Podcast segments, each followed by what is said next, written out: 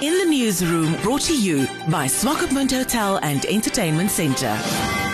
According to statistics from the Namibian police, a total of 237 babies were thrown away in the country from 2016 to May this year. For the year 2021, the police reported 32 baby dumping cases, while a total of 20 babies were dumped from January to May 2022. The Secretary General of the Namibian Council of Churches, Ludwig Beukes, spoke to In the Newsroom about the role of the church in combating this social disease. So the the issue of uh, baby dumping is a concern for the church. This is one of those issues which the church is really find it very as a big concern. And different churches try to have different activities.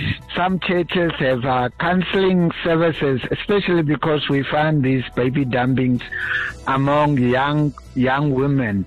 So some churches have uh, counseling programs where they encourage young women who find themselves in such a situation to go for counseling where they can get uh, counseling, uh, spiritual and moral support, and in some instances also physical support. And since the church is against issues like abortion, so the church try also to give uh, information through to their members about where to go for services, encouraging churches members about issues of adoptions, issues of foster care, and those kind of services. Even try to get people to explain the legal part when someone want to adopt a child or what is the processes in that and those kind of things. So as church, this is one of those things which we really try to do on different, different as I say, different churches